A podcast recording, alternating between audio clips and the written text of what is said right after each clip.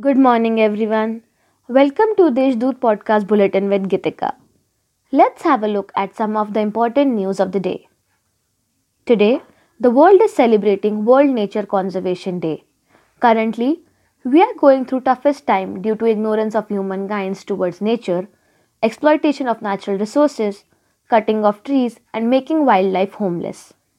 The district of Nasik is also facing a similar issue like leopard human conflict, issue of plastic waste, air and water pollution, and many other problems related to nature. Today, Nasikites need to take a pledge for a safer and greener tomorrow. To save and coexist with wildlife, to take care of birds, and conserve nature as a whole.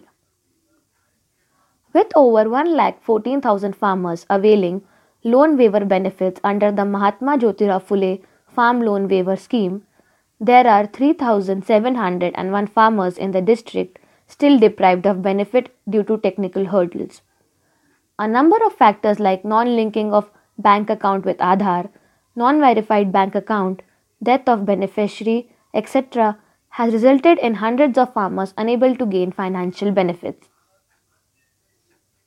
The Maharashtra Natural Gas and Indian Oil Corporation jointly inaugurated a new compressed natural gas station at Deep Kiran petrol pump near Ghoti Traffic Police Station at Igatpuri, the gateway to Nasik district.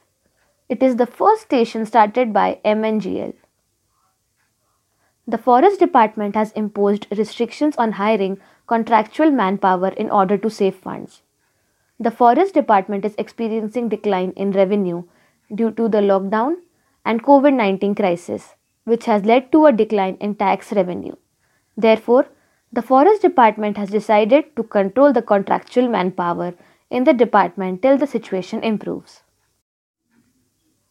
As per the report received by the District General Hospital yesterday, altogether 9,298 patients have so far been discharged with recovery rate touching 75 mark. While the addition of 326 fresh positive cases, the total number of cases increased to 12,488. That's all for today's main news. For more, log on to deshdoot.com. Stay home, stay safe.